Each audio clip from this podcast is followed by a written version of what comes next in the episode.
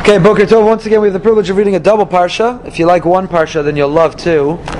And uh, we still find ourselves uh, not in sync with the our brothers and sisters in the Holy Land of Israel, because uh, they are actually two parshios ahead. They read they read Achrei Mos Kedoshim last week, which meant the poor kids who went on March of the Living in Hill's eighth grade class in Israel this past Shabbos had to read three parshios, and this coming parsha will be Chazara will be a repeat for them. But in any case, so Acharei Mos Kedoshim. So as is our practice, we'll review briefly the Parshios, the overview, just to remind everyone what we're going to be reading the Shabbos, and then we'll get into some specific verses. So Acharei Mos begins by recounting and recalling the tragic death of Aaron's sons. If you recall, we studied about that just a couple weeks ago in Parsha Shmini, how Nadav and Avihu died, what was the cause of their death. We saw a number of different suggestions. What was the source of the cause of their death? So uh, the parsha begins with uh, Hashem spoke to Moshe, referencing this death after Aron's two sons, when they appeared before Hashem and they died. And of course, uh, the Torah gives now the warning not to come uh, in front of the Aaron and so on, the, the level of reverence and awe that uh, that one must approach. And this is an introduction to the Yom Kippur service. Yom Kippur, the way we know it, the way we observe it today, is radically different than the way Yom Kippur was observed in the time of the Mishkan or in the time of the Beis Hamikdash. Today, we are all participants in observing Yom Kippur almost equally. Everyone's in the shul and we daven from morning till evening and we fast and so on and so forth. In the time of the Beis Hamikdash, the Yom Kippur experience was really led and almost dominated by the Kohen Gadol, by the high priest, and the majority of the people were spectators. They were spectators in terms of the practice, obviously not spectators to the process of repentance, not spectators to the experience of renewal, but to the ritual and ceremony of the day, they were essentially spectators. So this is the parsha where we're introduced to what exactly the Kohen Gadol, what was the process, procedure, the ceremony of the day.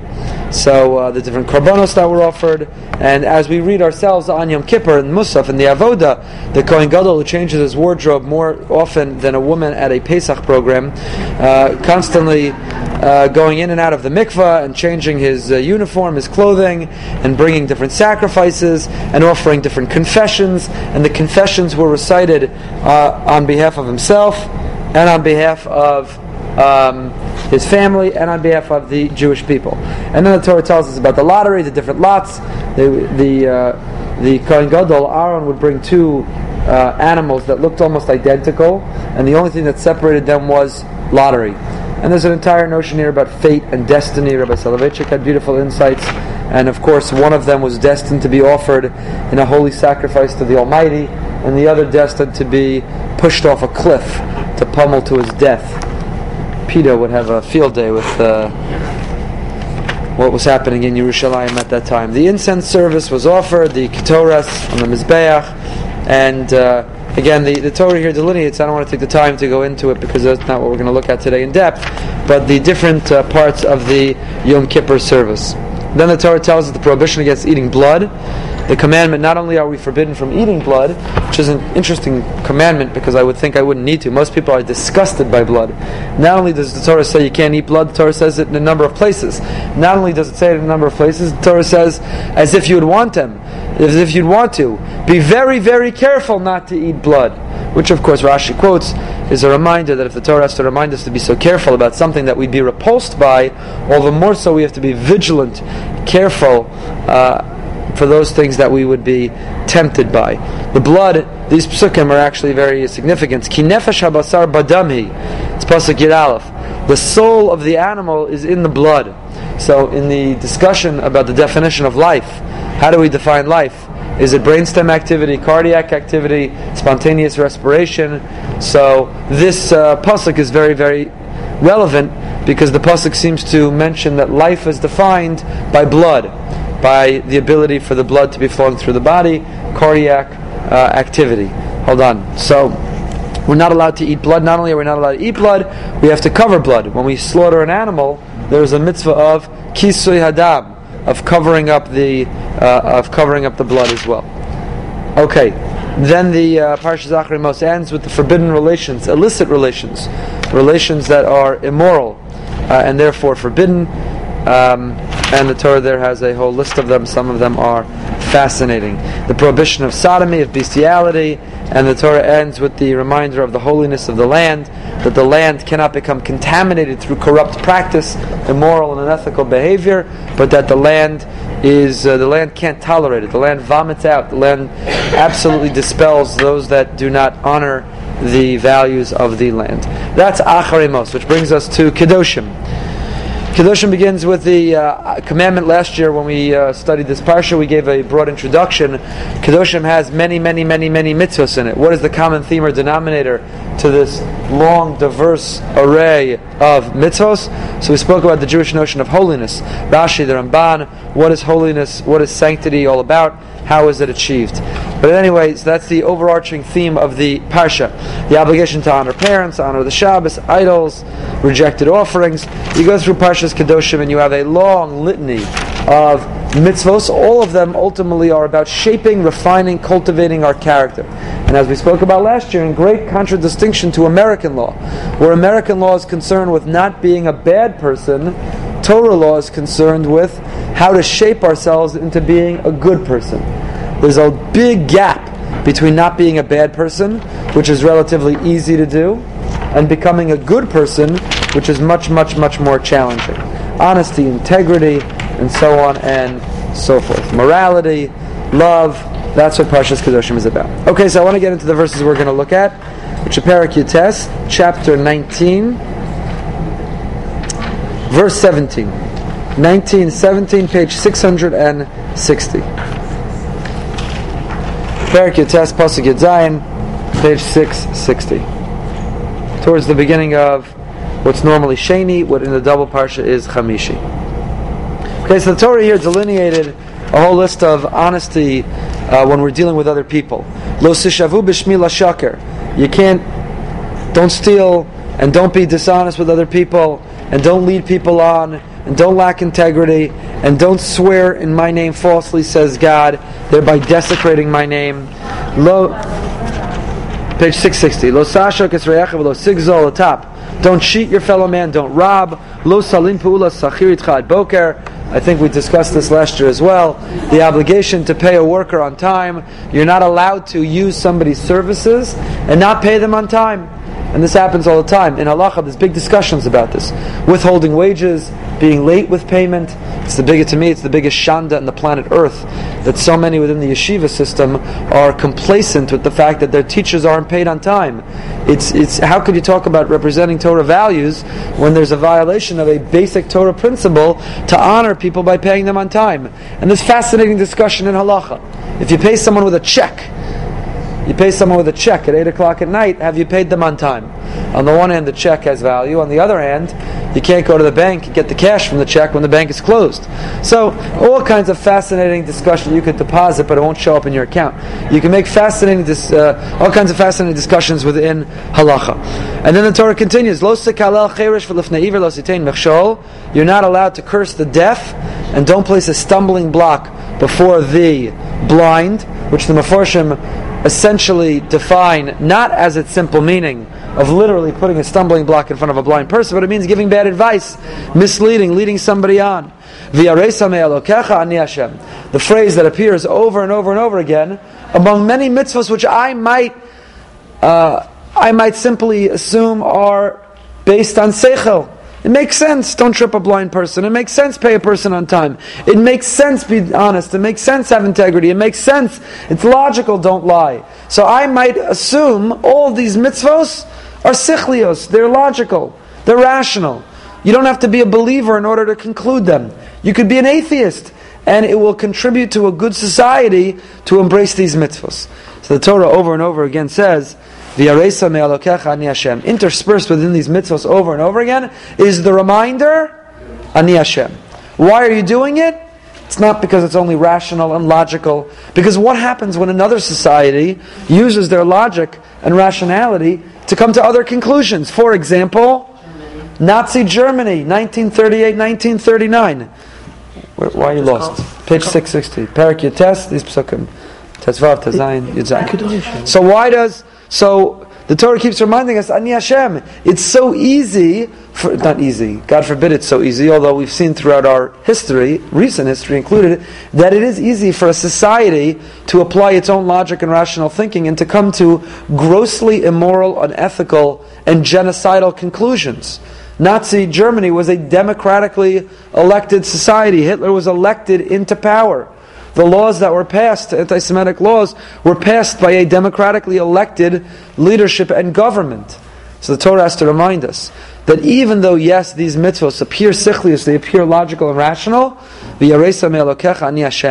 you don't live with a sense of awe that we are finite, limited beings, and these laws are omnipotent and infinite in, in, in nature, then we easily could deviate, we easily could lose these laws. So what guides us and what supports us in their observance is to remember that one has to live with an awe of the Almighty. He created us, He created this world, He knows how to achieve the ultimate meaning and purpose and the ultimate society. And Ani Hashem. I am God. I am God. I saw a very disturbing study this morning, which I tweeted and appeared on Facebook.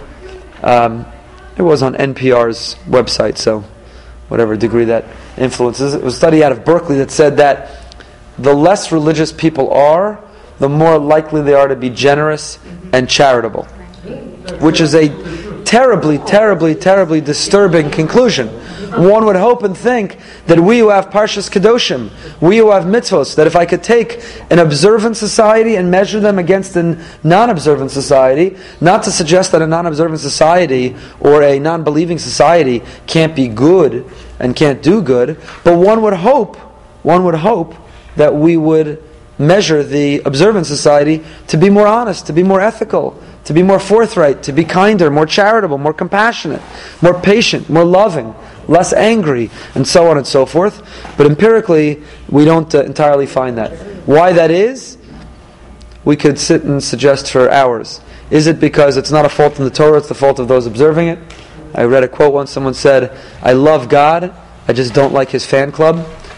You know, so maybe maybe it's not Maybe it's not the fault of Torah, it's the fault of those who are observing it. Maybe there's all kinds of influences that could suggest it. But the Torah has to remind us, Hashem, that the purpose and goal of these laws is not just to contribute to a functional society, but is to emulate and imitate the Almighty. These are His values. This is what He cares about.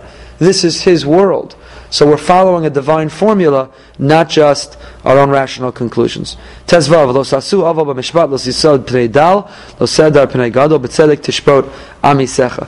We're not allowed to pervert justice, don't favor the poor, don't honor the great, but rather all of our justice should be carried out with righteousness. With righteousness. That, that seems like it would be a contradiction. How could you achieve justice without righteousness? The answer is that the pursuit of justice should be with justice. Sometimes some, some people are so zealous in their pursuit of justice, they use unjust means to hmm. seek to achieve the justice. That's the beginning of Parsha Shoftim. It says, Tzedek Tzedek Tirdof, which the Medrash understands, Tzedek bit Tzedek Tirdof. Righteousness with righteousness pursue. People violate and step all over righteousness in the name of some righteous cause. Maybe you followed the story earlier this week of one of the great spokespeople for anti-bullying who was giving a, a, large public speech to a group of high school students from across the country, journalists. And in the context of his anti-bullying speech, proceeded to bully anybody who embraces the Bible and its conclusions vis-a-vis gay people.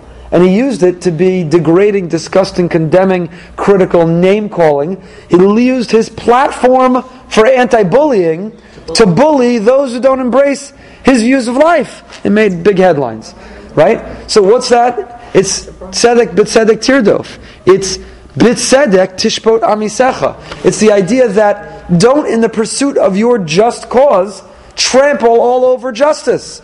The ends don't justify the means, but one can never ever forfeit righteousness and justice. So don't favor the poor. It's a very difficult thing. The judge is going to be tempted to sit there, and the poor person, eh, they're going to be predisposed to want to judge in favor of the poor person. And don't, don't favor the wealthy. You may be tempted. The wealthy, it's easy to skew your thinking. The wealthy, uh, say something and you're, you know, you're very inclined to want to uh, make them happy. So the Torah tells us, no, you have to stay true. Again, the Torah reminds us, Ani Hashem. Don't gossip. Rachil, the Mefarshim explain, Rachil is like a, uh, a person who has a, uh, what's it called? Grudge. Not a grudge. A person who travels to city to city selling their wares. They have like a, a cart person's got a cart and they push it city to city and they're selling their wares. Rachila. Rachila is someone who sells their wares. So don't be a gossip monger. You've got your your cart full of gossip, and you go person to person and uh, share your latest gossip. Don't stand on idly by while your brother's blood is being spilt. Again, Ani Hashem, the reminder of Hashem. And that brings us up to what I want to study with you today. All this was introduction. Pasuk Yud Zayin, verse 17 page 660 in the Stone Chumash. You're not allowed to hate your brother where? In your heart. Rather, in contrast to hating him in your heart, what's the appropriate way to, in, to interact?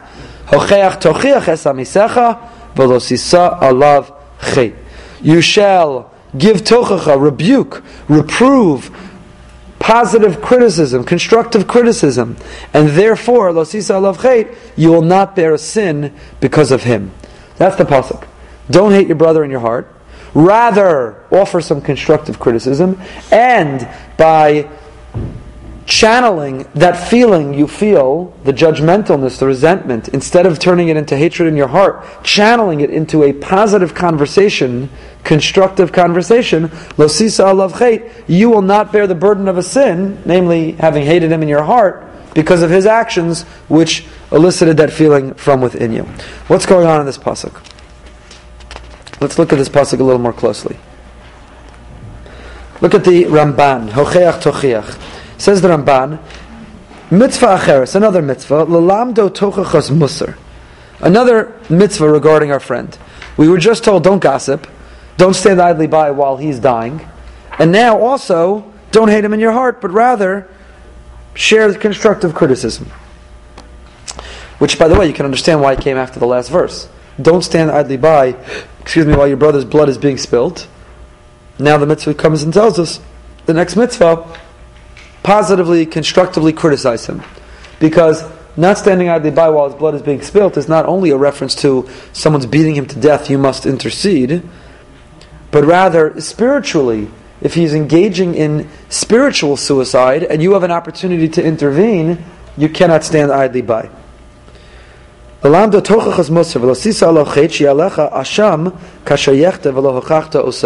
What's the end of the pasuk? Says the Ramban. You'll bear a burden. You'll bear a sin for the fact that you are quiet.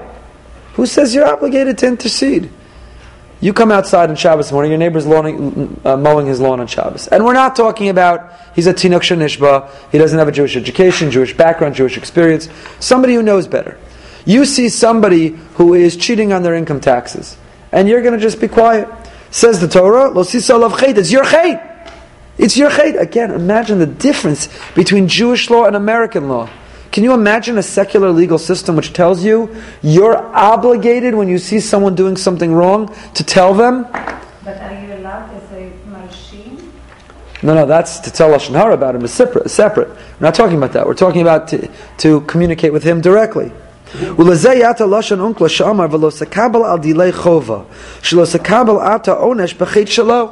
The way Onkelos interprets these verses, Lo sisa alav Onkelos understands those words. Lo sekabel al delay, don't accept on his behalf chova, an obligation. Notice you'll become guilty because of him. So the Ramban says, what did Onkelos mean? You're getting his sin. He's cheating on his income tax. You're going to get upstairs, and God's going to look at your spreadsheet. Uh huh. You went to the rabbi's parsha class. Good. Get a check. Nice. You helped the old lady cross the street. Oh, good. That was nice. You did that. Good. You put some money in the push. Good. You cheated on your income tax. You're going to say incredulously, "I cheated on my income tax." What are you talking about? I was the most honest person in the world. I went beyond, beyond question. To be honest, God's going to play back the video when you were next to your friend in the store, and your friend said to the person, "Listen, if I pay in cash, could I get a cheaper price?" And the person said, "Yeah, paying cash and that, you know, because I don't have to, I don't have to record the tax. Yeah, absolutely, you could pay less."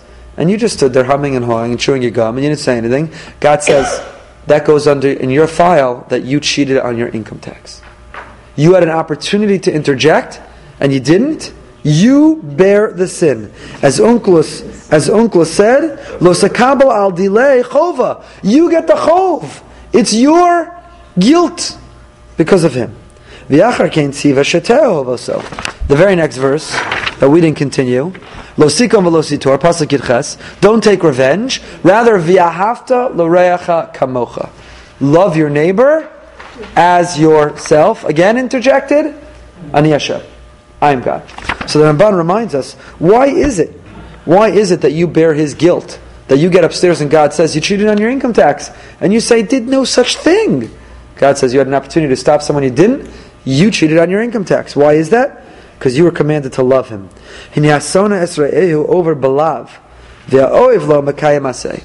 Hating your friend is the equivalent of driving on Shabbos. It's worse than turning on a light if you assume electricity is rabbinic.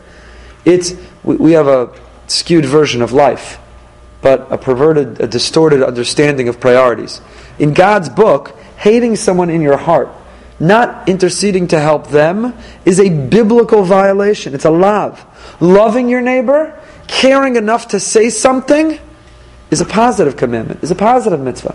You have people who would never miss putting on talis or tefillin or lighting Shabbos candles, which are all wonderful mitzvahs, but they don't love their fellow Jew.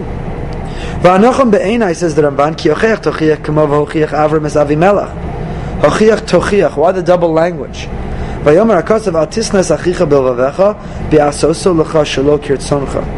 Don't hate your brother in your heart when he has done to you something that you don't desire. So someone does something hurtful to you.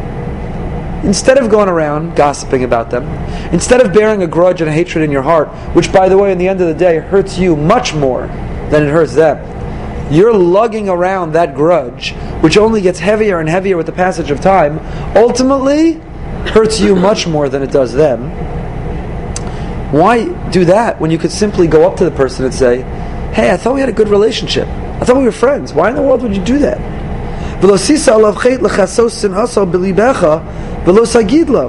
Don't bear the sin by covering up the hate in your heart and not telling. So hochiach tochiach is in a double language, says the Ramban, because you achieve a double positive result. Firstly, you help the other person, you help them correct what they've done wrong. But the double language, hochiach tochiach, is you've helped yourself. Because by remaining silent and passive and bearing the grudge in your heart, you will pay the piper. When you get upstairs and you didn't say something and you allowed them to continue to violate that. או ישוב ויסוודע חטאו וסחפר לו. ואחר כן יעשה שלא תנקה ממנו, and after the Torah has told you, clear the air. Clear the air. Confront the person. Get it out there. Then the very next verse is, don't take revenge. ולא סיתור בליבך מה שעשו לך, כי ייתכן שלא ישנא עשו, אבל יזכור החטא בליבו. Because what's very likely to happen, says the Ramban?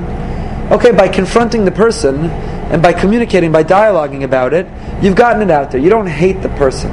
You know what happens every time you're in the same room as them? You're reminded of what they did to you. And you can't help but think there's revenge. If they came to you, you're not so eager to help them. Therefore, the Torah has to go out of its way to say, first, don't hate him. Second, confront him. Resolve it. Offer constructive criticism. Third, never take revenge. Don't bear the grudge. And fourth, kamocha, learn not only to not hate him, not only to help correct him, not only to not take revenge, but find the capacity to even love him. lo kamahu.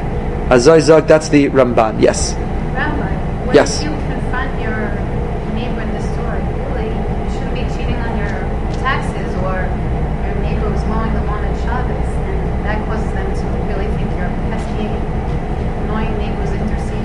Great question. So the truth is, we don't, we don't have the time now. We could spend hours elaborating on this mitzvah of tochacha, which is counted as a positive commandment. The Gemara says, kishem shem mitzvah, the same way that it's a mitzvah to say something that will be heard, I think it's an Erevin, same way it's a mitzvah to say something that will be heard, similarly it's a mitzvah to not say something that won't be heard.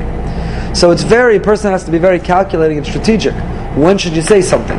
If by saying something you're going to aggravate a person and a situation further and increase the animosity, then it's preferable to remain silent. So of course it takes a tremendous measure of wisdom. In fact, to be honest, our great rabbis, the Chazon Ish included, uh, concluded that today we don't have the capacity to fulfill this mitzvah that this mitzvah is almost off the table altogether. We don't have the ability of hocheach tochiach. We don't have the ability to offer tochacha. Why? Tochacha requires something that's almost impossible. You have to be offering what you're offering lishma. You have to be saying the criticism you're saying because you really care about helping the other person. You're not getting a little kickback joy in criticizing somebody else. And you can't be guilty yourself of the very thing that you're criticizing. So it requires so many um, preconditions that we almost can't complete it today. But the principles remain true. That if you're in a conflict with someone, they've hurt you, don't bear it in your heart. Confront them. Have a conversation about it. Get it out in the open. Don't seek revenge, and even learn to love them. So the Ramban sees this series of psukim as not independent mitzvos isolated from one another, but as a progression and a string, all telling us the response of how to deal with these situations.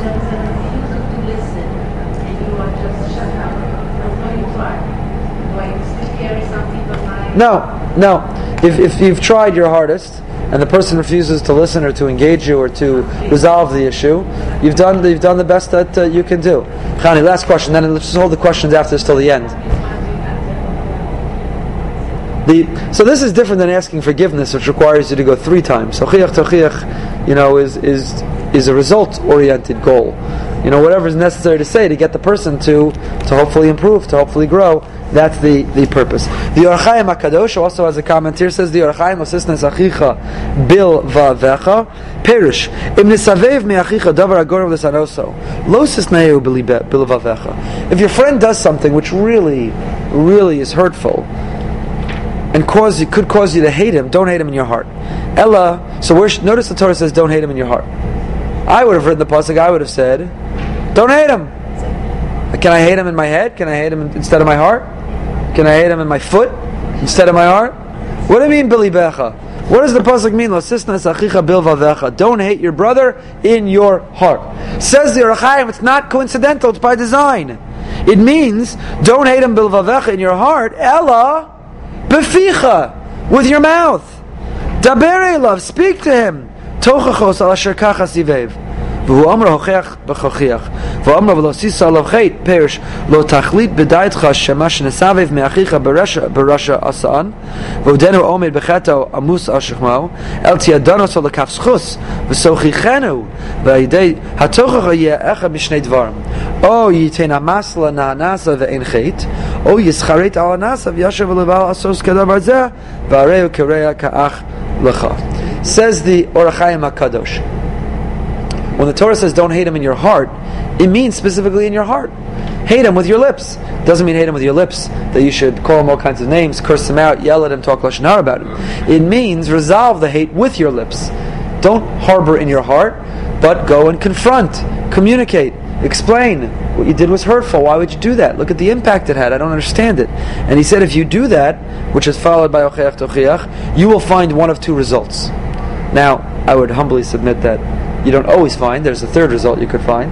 But the two results he says are first, and what is why should you do that? I'm sorry, he also said because you should assume assume that the other person is not wicked. Don't prejudge. Don't prejudge. Now, certain things that a person can do to hurt you, it's difficult to be down like kafschus.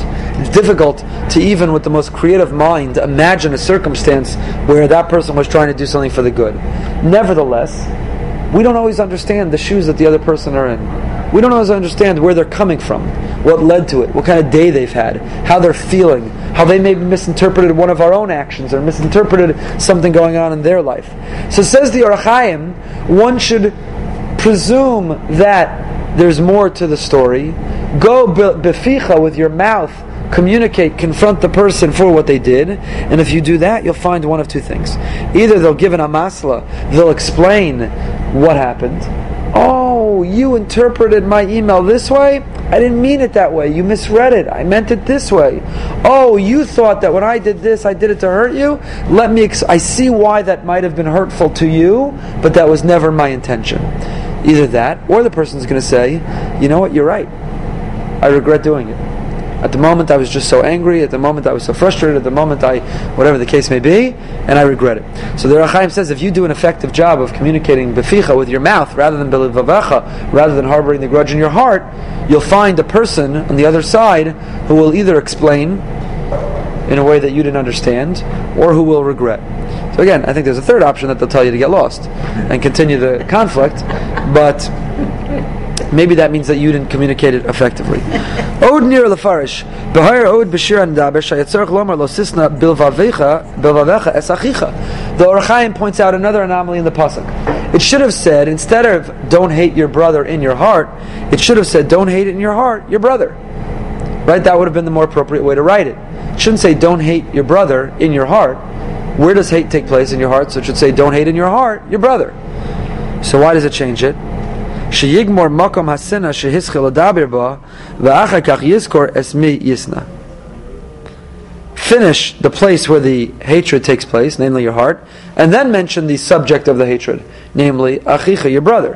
Why does it say losisna es achicha bilvavecha? It should say losisna bilvavecha es achicha. That's his question. Why does it say this? Because the Torah is trying to communicate the measure of hatred which the Torah says is forbidden.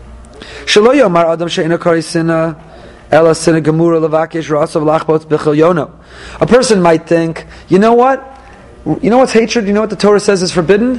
For me to want to see that person die. I hope they drop dead. I wish the worst disease and uh, whatever on their family. That's what the Torah is saying. Don't hate another person to the extent that you wish them harm, that you hope they drop dead, that you hope they lose their job, that you take joy in their suffering. That's the hatred the Torah forbids.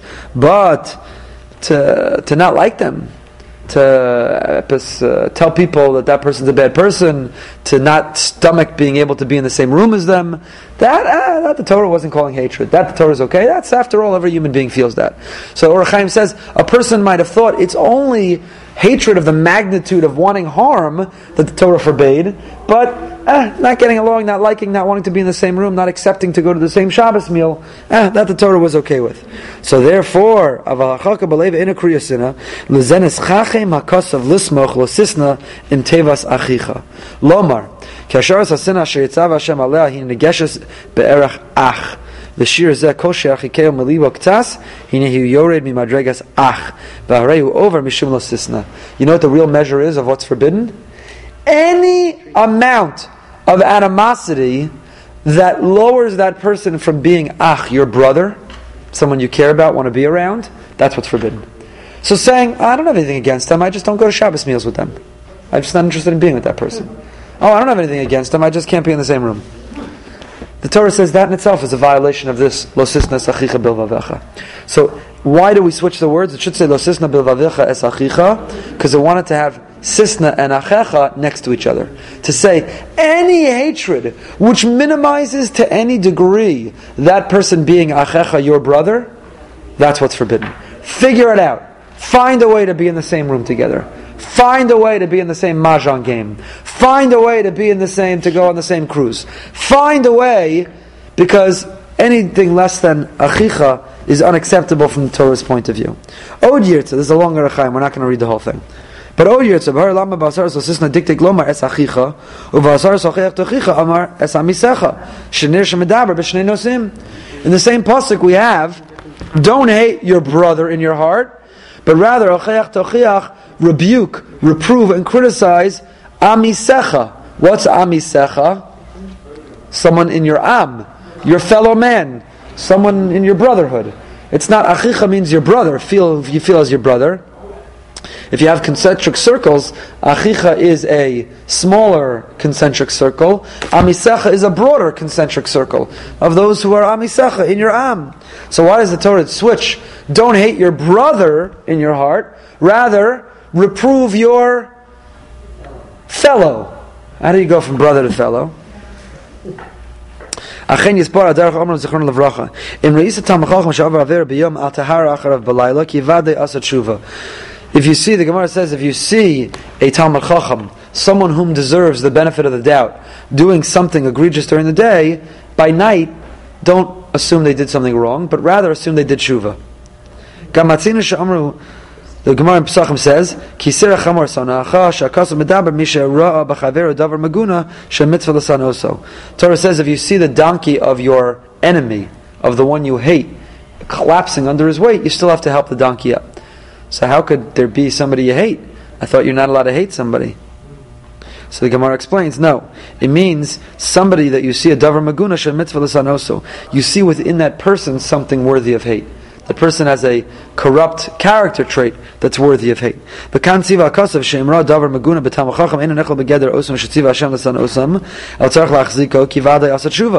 So if you see a person, an average, regular person, and they have within their character something maguna, something repulsive, despicable, something corrupt, hate that about them. But the Talmud Chacham, you think you saw something corrupt in them, assume it's been repaired, corrected, and they've done tshuva. So the first part of the pasuk is assuming, don't hate a Talmud Chacham in your heart. The rabbi didn't call you back, didn't email you back, gave a speech you didn't like that. Don't assume he's such a terrible guy. Don't assume the rabbi sided with someone who you think did something to hurt you. But rather give the. Um, I don't know if you can assume the rabbi is a Talmud Chacham. It's not always a safe assumption. But don't assume that this person if someone, it's not only a rabbi, someone you know who generally is a virtuous, righteous person, give them the benefit of the doubt that they, uh, that they've corrected themselves or that they didn't do something wrong. They are achicha, they're your brother. Laman achai So the first part is referring to ach tamar chacham. When it says hocheach tochiach, shehem hamon ha'am, ulazeh amar es amisecha. When it talks about rebuking, where you don't give them the benefit of the doubt that they've repaired, but you need to interject and say something to encourage them to correct their ways, that is not the Talmud Chacham, that is Hamon Am, that's the average person. So that's how the Ohr HaChaim deals with the change in the pasuk from Achicha to Amisecha. That first we were talking about a Talmud Chacham, and then the pasuk switched subject to Hamon Am, somebody who's the average person. Okay, let's look at the Kli Yakar. The Kli Yakar Rav Lunshitz also had something to say here, Pasuk Yud Says the Kli Yakar. Tochiach es amisecha v'lasisa alav chet. Davka amisecha b'mitzvahs tochiach. The Ohr HaChaim also, the Kli Yakar rather, also picks up on the fact that it doesn't just say hochiach tochiach, reprove the person, constructively criticize the person. It says to do that to somebody who's amisecha. Why? Shalosh. Because there are three categories of people who, no matter what you say, will not be receptive. So whatever conflict you have between you, or whatever you've seen them do wrong, there are three categories of people who are incapable of hearing constructive criticism, or criticism of any kind. Vehem, and they are, you ready? Rishayim, wicked people. What does that mean? It means people who are corrupt in their core. People who are corrupt in their core. Somebody who's just a bad person. I don't know exactly how to define that for you, but you know who I'm talking about. Somebody who's a, not a good person who has bad habits, but a bad person, a mean person, a hurtful person, a bad person, person who lacks integrity in the very fabric of their being, a rasha. So that rasha, there's nothing you're going to say that's going to inspire them. There's nothing you're going to say that's going to uplift them. There's nothing you're going to say that's going to make them say, you know what? That's an entire paradigm shift. I never looked at it that way. You've caused me to rethink my life. So don't waste your breath and don't waste your energy and don't subject yourself and make yourself vulnerable to what could be a vicious response. That's category one, where we'll not be receptive. Category. What? Just don't make assumptions about a person's motivation. No, no, no. But unless, if you know them to be a, to the type of person who's bad in their core, just stay away. Just stay away. Category number two are ksilim. Ksilim are fools, foolish people, foolish people who live life carefree, foolish, not discerning, not in, not not rational. So they're also not going to listen to your message. There are people in life whose antennas are up. I would argue every one of you. You're here today because you like to learn. There are people in life who like to learn. And being predisposed to learn means that you learn from different ways. There are different communicators of that learning. We learn from books, we learn from classes, and we learn from many people around us, right? Which, of course, we're taught is the greatest way of learning. That who is a chacham? Halomed mikol adam. Mishnah Pirkei Avos says, who is wise? Somebody who learns mikol adam from everybody. You might think, well, I'm much smarter, I'm much more accomplished, I'm much more successful, I'm much wealthier, I'm much more talented. What do I have to learn from? There's something to learn from a, a, a two-year-old. There are things to learn from a two-year-old. You can learn from everyone and everything with whom we come in contact. So Ezu Talmud, Ezu Chacham, Halomed Mikol Adam. And in fact, that's why we call a Talmud Chacham a Talmud Chacham. My daughter Atar said this in her Bat Mitzvah speech. Why they call the Talmud Chacham? They should be called a Chacham. Because you're only a Chacham if you remain a Talmud, if you remain a student. So in Judaism, we don't call the person a Chacham, a wise person, but we refer to them as a wise person who's still studying. The moment that they're done studying, they're done learning, we don't have use for them, no matter how much they may know. Because we only respect and admire and ourselves try to become the kind of people who are life learners, always learning in life. So we can learn from so much around us. There are messages. I can give drushas that I'm not talking to somebody because they're great, and that person comes over anyway. Oh, Rabbi, I needed to hear that. Thank you so much. It's as if you were talking right at me. When that was the last person on earth I was talking to, they're phenomenal at the thing I was talking about. And then there's the person I wrote the entire drusha for. Their picture was on the corner of my computer screen as I wrote the drusha, hoping somehow I could impact them. And they walk up to me and they say, You know, Rabbi, I'm so glad you gave that drusha. You and I get this, but that guy over there. You know, he has no clue. He doesn't understand. And it's so good that you you said my neighbor really needed to hear this drasha. So, so the Kliyak are saying that there are people in life. These three categories of people, they don't have an antenna up. They never hear life messages. So uh, where are we? We're getting up to it. We're getting up to it. Hold on. Got to build a little suspense here. So the rasha, the wicked person, the corrupt person in their core, the Ksil, the fool, and the Lates. Latesum. You know what latesum are? This is my this is the category which resonates most with me who are incapable of hearing messages. You know who they are? Cynical, sarcastic people. People for whom nothing in life is serious.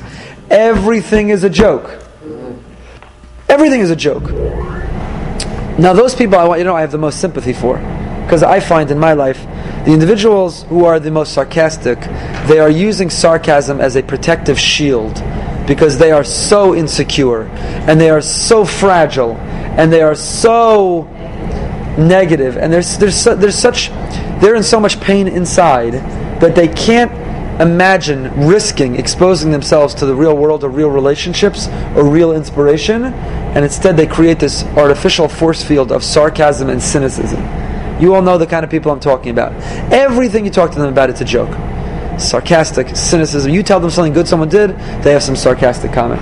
You say something about ah, sarcastic. You talk about a meaningful moment, a trip you took, your kid, sarcastic. Everything is sarcastic comment. So latesim, to be a lates, if you're a late, which could be laziness, and which classically is translated as laziness.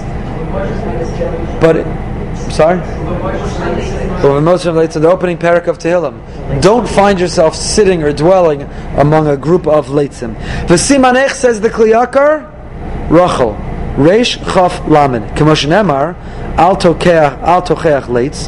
Pasuk in Mishlei says, don't bother rebuking a cynical person. And Ksiv Ba'aznei Ksil Al Tadaber. Also in Mishlei it says, in the ears of a fool, don't speak. What are you wasting your time? A, a foolish a person is not listening to you, not digesting, not absorbing, not registering what you're saying, not capable of having an intellectual dialogue with you. What are you, what are you talking to them? Uksiv mumo. And lastly is the rasha. So the acronym rasha and Ksil and Leitz is Rachel. Resh Chaf Lamed. Ki koholech Rachil sameach lo'id. Ukshuro adavar erva b'chaver li olam ena mochicha lashiva midarko ela holech meragel bo kidei levase berab nafarsem klono kiderech kol holech Rachil. B'sholosh kisus elu moasim hatochacha al kein ein chiyav lo chocha. These three groups moasim hatochacha they despise constructive criticism. It means they're allergic to it. They're absolutely, they break out in hives if someone tries to have a serious conversation. Try to have a serious conversation with someone sarcastic. You'll find yourself over and over going, come on, just be serious for a minute. I'm trying to be serious for a minute. They're having an allergic reaction. They're incapable. A fool whose just mind is wandering, they're distracted, they're not with you, they don't understand what's important in life. You're trying to communicate an important message. Don't waste your breath. And the rasha, of course not. They have an entirely different value system. So these three, whose acronym is Resh Chaf Lamed, Lo Selech Rachil, they are the ones who live life walking around selling their wares. They are the the Baalei Lashon Hara. Says the Kli Yakar. And from the fact that it says don't bear their burden, it means that if you don't address people, you're going to bear the their burden. Not talking about these three categories. Back to a normal category. Somebody who is open and susceptible to your message. Why is it that I have to say my message? If I'm reading the Torah and I'm an introvert and I'm a private person, I feel, you know what? Why do I am I obligated to interject in his life, her life? It's my I just stay to myself. God, hold me accountable for what I do. Hold me accountable if I cheat on my taxes. Hold me accountable if I speak lashon hara. Hold me accountable if I talk during the davening. Hold me accountable. But why am I obligated to get involved? God, what are you asking me to get involved? I'm a private person. That's who I am. I'm an introvert. Leave me out of it. Why are we obligated? So the answer the Kli Yakar says is, zeh. We are all guarantors one for the other.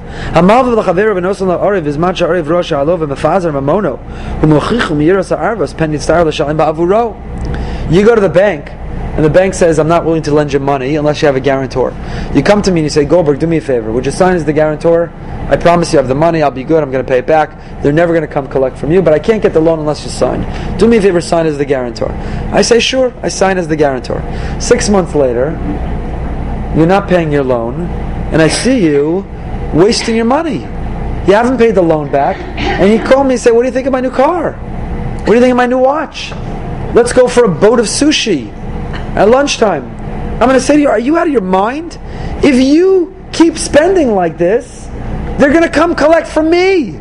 I don't want to have to pay your debt for the fact that you right now are being so irresponsible with your money. So if you're someone's guarantor, you will never remain silent when you're on the line, when you're going to be accountable, when the consequences hit you. So the Kli Yakar says that's how we should live life. Kacha arva shal kol Yisrael gorem atochacha. V'meina makabla naki.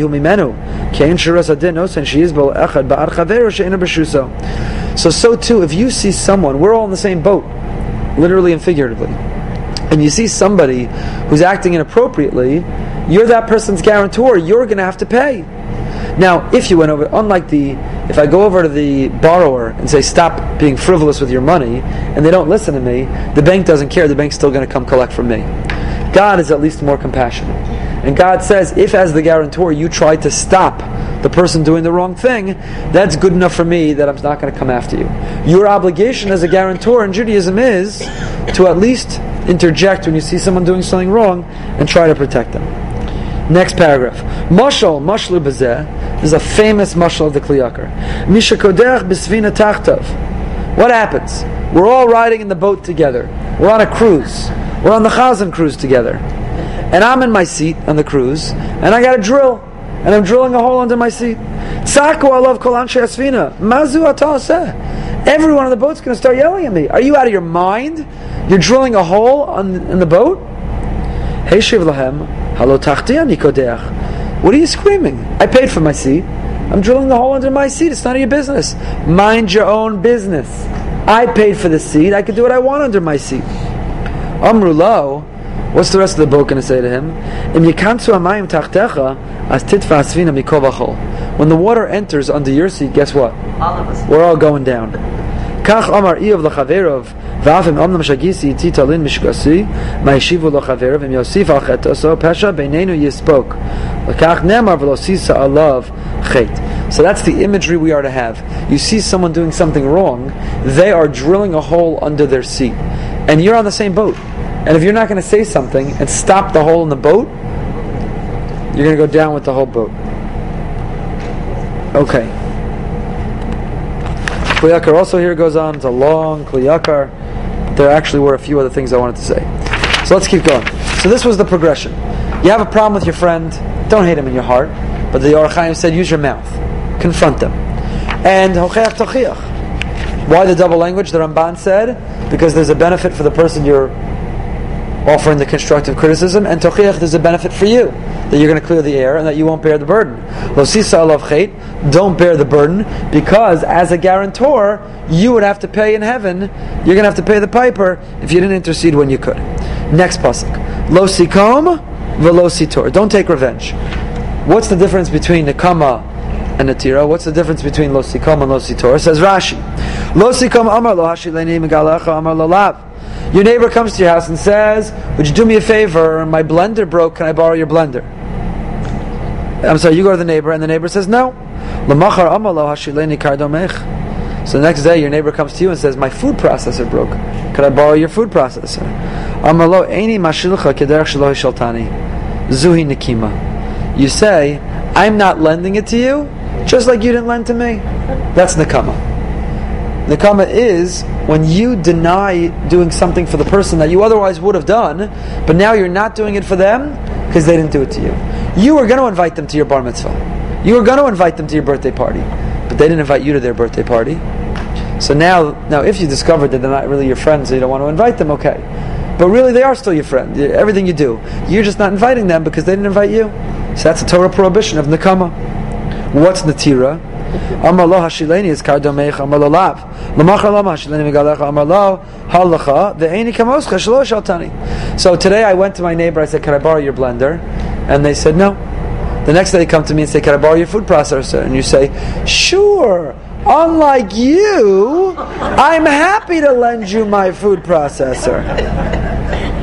Isn't that amazing? You might have said, look, in the end of the day, you're lending him your food processor, you're a good guy. At least you lent. So Torah says, no, Natira, you're not allowed to you're not allowed to remind him that you're doing something he didn't do. That too is is a form of revenge. That too is a form of revenge. Oh, there's so much to talk about, but we're going to be out of time. But let me tell you a few things very quickly. The Kli Yakar here has a long discussion. What do you mean? God describes himself as a vengeful God. God talks about taking the kama against our enemies. So how could the Torah here be this anti-revenge group when we have an entire kapitel in Tehillim, Kuf Mem Tes, which is all about Nikmas Hashem and so on. It's a whole kapitel about Nikama. So the Kli Yakar talks about there's a difference. Physical revenge and spiritual revenge. Revenge against somebody who spiritually, who physically tried to deny you something, didn't lend you the blender, didn't invite you to the birthday party. That's what's forbidden. Because when you are willing to take revenge against somebody who hurt you or denied you physical pain or pleasure, you are setting your physical body as a priority. It's such a priority that you're willing to compromise your own self to take revenge against them because your body you value so much. You value the physical. But when someone has sought to hurt you spiritually, that means our enemies who seek to obliterate the Jewish people or who seek to lessen God's name in the world, that's not a physical value, that's a spiritual one. To take revenge against them is to place a premium and hold spirituality and God's name, Kiddush Hashem, to a premium. Therefore, it has value. The Kli Yakar develops this whole idea. You could read it inside for yourself. I'll tell you, Sefer HaChinuch says, you know why you can't take revenge? Very interesting. Sefer HaChinuch Mitzvah Resh Mem Aleph. Sefer HaChinuch and Mitzvah Resh Mem Aleph says, you know why you can't take revenge? He says, if you take revenge, you deny God's existence. It's an unbelievable Sefer HaChinuch. Why? Because let's say somebody hurt me. Somebody did something hurtful for me. Somebody started uh, a entire email through the shul all about the rabbi and something bad about him. Let's say. So, if I now try to, I know, let's say I know who that person is. I'm going to make sure they never get an aliyah again. I'm going to make sure they're embarrassed thoroughly. I'm going to make sure their bar mitzvah doesn't go as smoothly as everybody else's. I'm going to make sure, I'm going to take revenge. Says the Sefer HaChinuch, listen to his words, I'll read it to you in the English.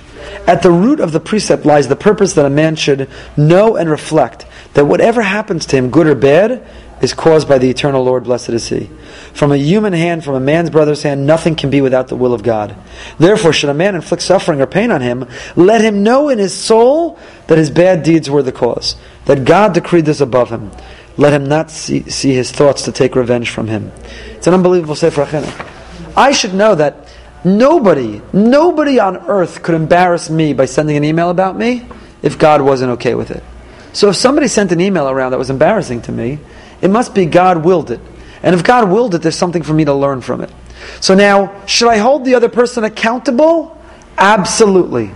Should I have the president of the shul call him in and tell him and warn him and demand an apology? Absolutely. Sefer Chinuch is not suggesting that we not hold people accountable for their actions. Accountability is different than revenge. We hold people accountable, but never take revenge.